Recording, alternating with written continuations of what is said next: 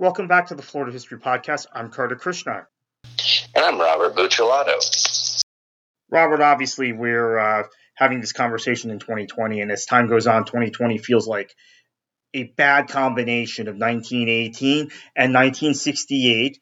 President Trump playing the dual role of Woodrow Wilson, who was our president in 1918, and Spiro Agnew, who was the governor of Maryland in 1968 and, and uh, the Republican vice presidential nominee uh, in 1968. He was on the ticket with Richard Nixon. Seems like he's a perfect hybrid of those two characters. So, anyway, let's talk a little bit today about 1968 in Florida. We've talked about Leroy Collins previously. And so much of 1968 was defined by Leroy Collins as the Democratic nominee, as a Democratic candidate for the United States Senate for George Smathers' seat. And then, of course, that presidential election where Richard Nixon was the Republican nominee, where Hubert Humphrey was the Democratic nominee, and where George Curley Corley Wallace, the governor of Alabama, the segregationist, was running as a third party candidate and had large swaths of support in the state of Florida, uh, and I think probably won more counties than anyone, and then the other two candidates in the state of Florida, even though he finished third in the popular vote. But anyway, Robert, 1968, so important to talk about in 2020. Yeah, um, we're we're definitely living in a very unusual and trying times, and uh, it is. I, I, I, don't, I don't even think you say comforting, but it, I guess it's it's at least um, moderately pleasing to know that we're not the first Americans that have gone through such a year of hell as what 2020 is shaping to be. Um, 1968 was a heart wrenching year. 1918 was was bad, but. Uh, 1968 was a was a heart wrenching year, and um, in terms of presidential politics, it was a nightmare all around for the Democrats. You started it off with a um, sitting, embattled incumbent president who was um, going to run for reelection, and then he got pummeled by Eugene McCarthy um, in New Hampshire.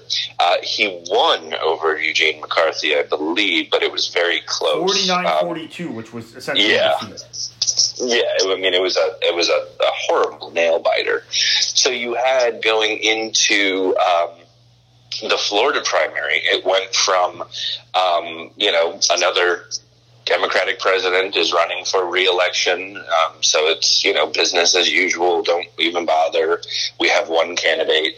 We're going to consolidate and that's it to an absolute open field with only a few months before the convention.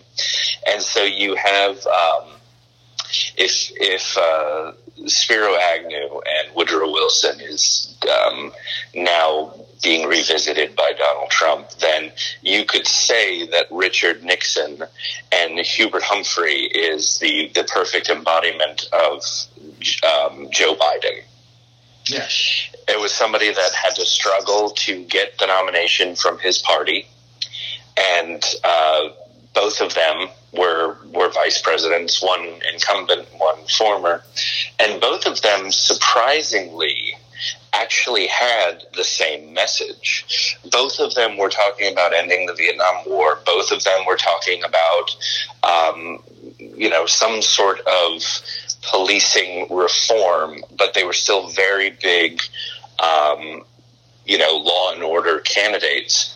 And both of them had the same message, which is what um, Biden is now, his campaign is trying to do, which is the whole concept of bring bring us together.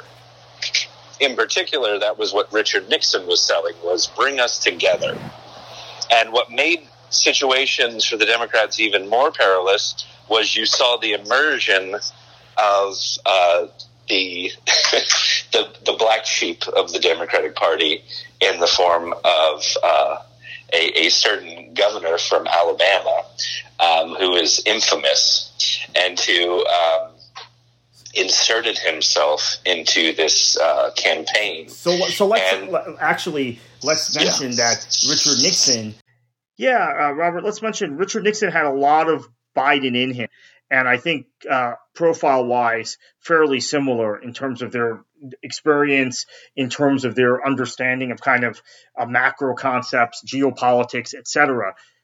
Nixon's instinct in 1968 was to co-opt Wallace by picking Spiro Agnew, the most reasonable facsimile he could find of, of Wallace in the Republican Party, and putting him on the ticket. Agnew was very, very different than Nixon, but uh, it allowed Nixon in to co-opt Wallace enough. He obviously didn't co-opt them everywhere uh, and, and, with every potential Wallace voter, but co-opt them enough to win the election. We don't know um, what Biden's thinking as we record this. Now, I, am aware that when we release this, maybe Biden would have selected his nominee. Unlikely, uh, but uh, if it is, we don't know Biden's thinking the same thing that he has to co-opt some element of the opposition, or if he needs to go and co-opt uh, or, or reach out to the to the far left um, and pick a running mate from from the left, or if he's just going to reinforce his own strengths with a running mate. So anyway, the point is Nixon needed to co-opt Wallace to win the election. He didn't have any of George Wallace's um, racism or, or, or, ability to really kind of uh, uh, connect with uh, uh the Wallace voter. However, he did co-opt Wallace enough by picking the most reasonable facsimile of Wallace in the Republican Party and Spiro Agnew. Yes. And um, and ultimately, Wallace ended up uh, breaking the whole back of the Democratic Party in Florida, and really allowed um, probably one of the, the first great years for Republicans in the state of Florida. And they were able to um, elect themselves a U.S. Senator. They effectively killed uh, Leroy Collins's political career. He could have, as we mentioned in our last episode, could have gone on to run for other things, but he was, you know, pretty much over that stuff after this one uh, very bloody, very nasty U.S. Senate race. Um, at the same time, Florida had just elected itself about two years ago, uh, their first Republican governor since Reconstruction. And this man, um, even though he had only been in the governorship for about uh, that time, um, just two years, he had a massive slush fund from um, his uh, his um, friends and business and anybody that was trying to ingratiate themselves uh, with him to effectively travel around the country, jet setting, introducing himself, trying to push himself on um, conservative voters to become the Democratic, I mean, excuse me, the Republican nominee in 1968.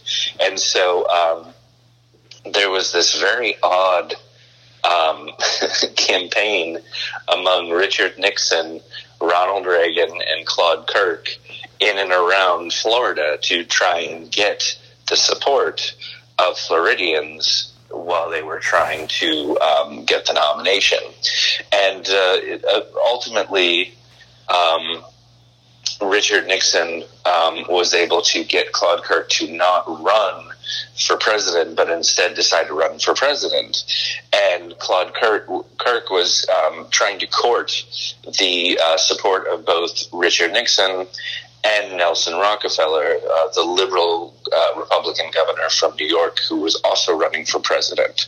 So um, it was a very strange um, time where you had a, a, lot of movers and shakers of the former and the future Republican Party all vying for support with this uh, small, budding, emerging GOP in Florida.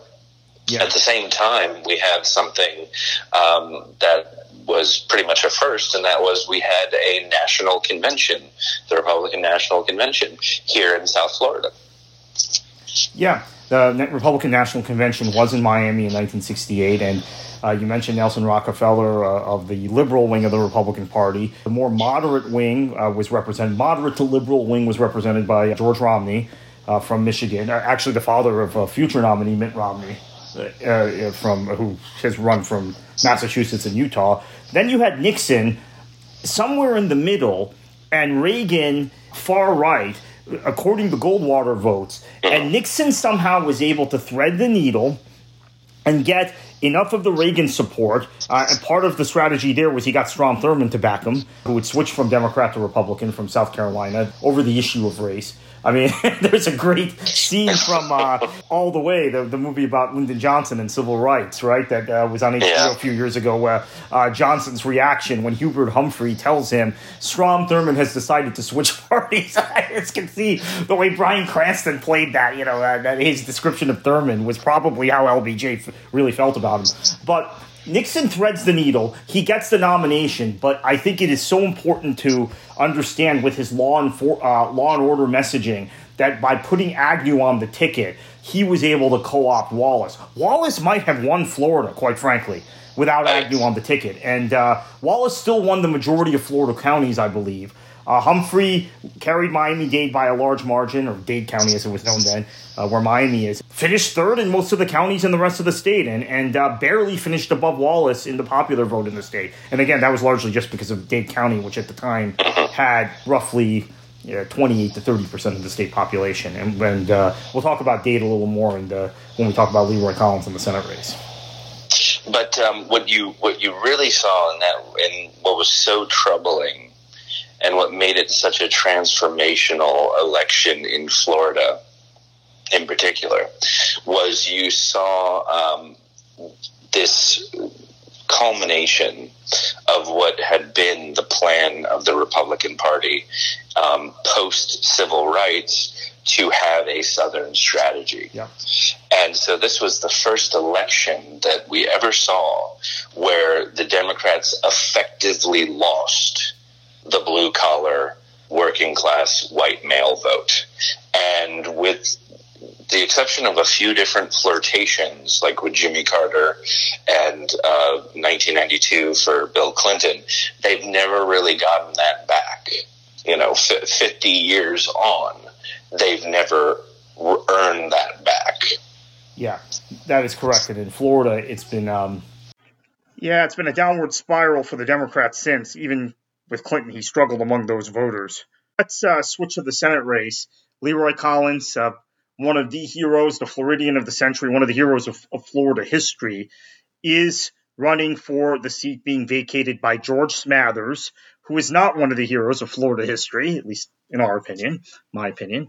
Uh, Smathers uh, he's stepping aside. Uh, Earl Faircloth, the conservative attorney general, challenges Leroy Collins in the Democratic primary and almost beats him. And in fact, when it looked like Collins was going to cruise to the nomination, Smathers started publicly uh, contemplating unretiring and running against Collins in the primary. Collins gets through the primary barely and then faces a guy that the Republicans nominated by the name of Ed Gurney, whose uh, name lives in infamy now in terms of uh, uh, some of the uh, one of the worst elected officials, statewide elected officials, uh, or worst officials ever elected statewide from Florida.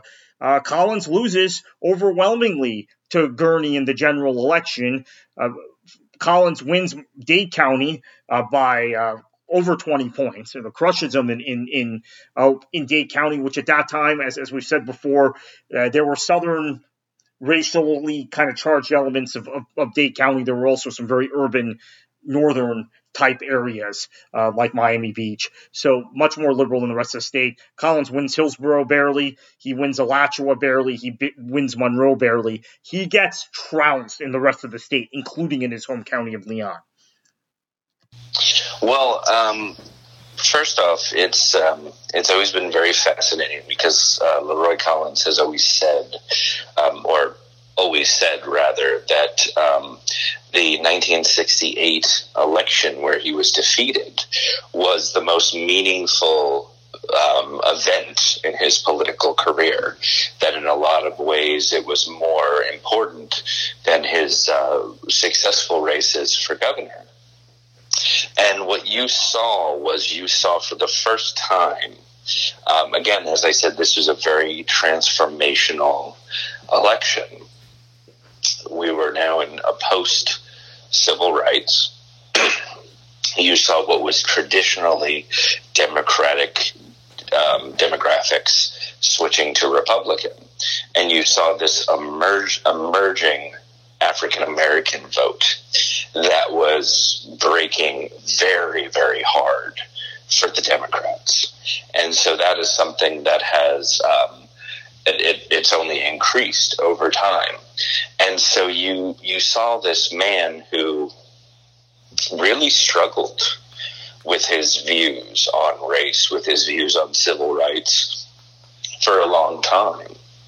Um, Faircloth, um, in reality, um, he lost due to the name recognition of Leroy Collins, but he was he was much more in step with the modern Florida Democrat at that time. So you see this man, uh, Leroy Collins, who basically um, sacrifices all of his place in modern Florida, and in the process um, is turned into a hero by this the new emerging Floridian, the, the new South Floridian, all these transplants that are coming over to Miami and, and South Florida, um, all of these these different um, South and Central Florida um, very well populated, very uh, liberal progressive um, sections that are now um, seeing a lot more uh, representation in the uh, the state senate and the state house, and this emerging African American vote in this increasing um, woman vote that is taking place. All of them loved Leroy Collins and became lifelong supporters of him. Um, as odd as it sounds, due to his defeat. Had he just been a governor, um, I don't think the people would have ever, the more modern um, Floridians, I don't think they would have caught on to him because their their main exposure was the '68 election. Yeah. When when um, Claude Kirk won the governorship in 1966, you saw um, for the first time an inkling that the Republican nomination statewide had value. In fact, when um, it looked as though uh, Claude Kirk was going to win the nomination and then go on to win the governorship, um, they they normally wouldn't have cared of the caliber of man that was getting the nomination. But in realizing that he might very well win the governorship, they tried to supplant him, the party. So they were coming to terms with the fact that um, they could actually start winning these things. And so um, there was a, a, a, huge, hotly contested race um, in the Republican Party to get the the Senate race, and there was um, there was a lot of private squabbling about who would get it. And uh, Claude Kirk worked as hard as he could to uh, pick his candidate. And what uh, what essentially happened was uh, the the Republicans they won so much in 1968, but they effectively planted the the seeds of their own defeat in the next decade because they couldn't really agree on a standard bearer. They couldn't really agree on a platform. And ultimately, a lot of the figures that were very prominent in uh, Florida politics as Republicans would go on to defeat about two years later. Yeah, Robert, 1970 was a disastrous year for Republicans in Florida. As bad as 66 and especially 68 were for Democrats in Florida, 1970 was that much worse for Republicans. And the Democrats established uh, victories and majorities in 1970 that would not be undone for well over a decade in this state. Uh, thank you once again for listening to the Florida History Podcast. We'll be back with you next week.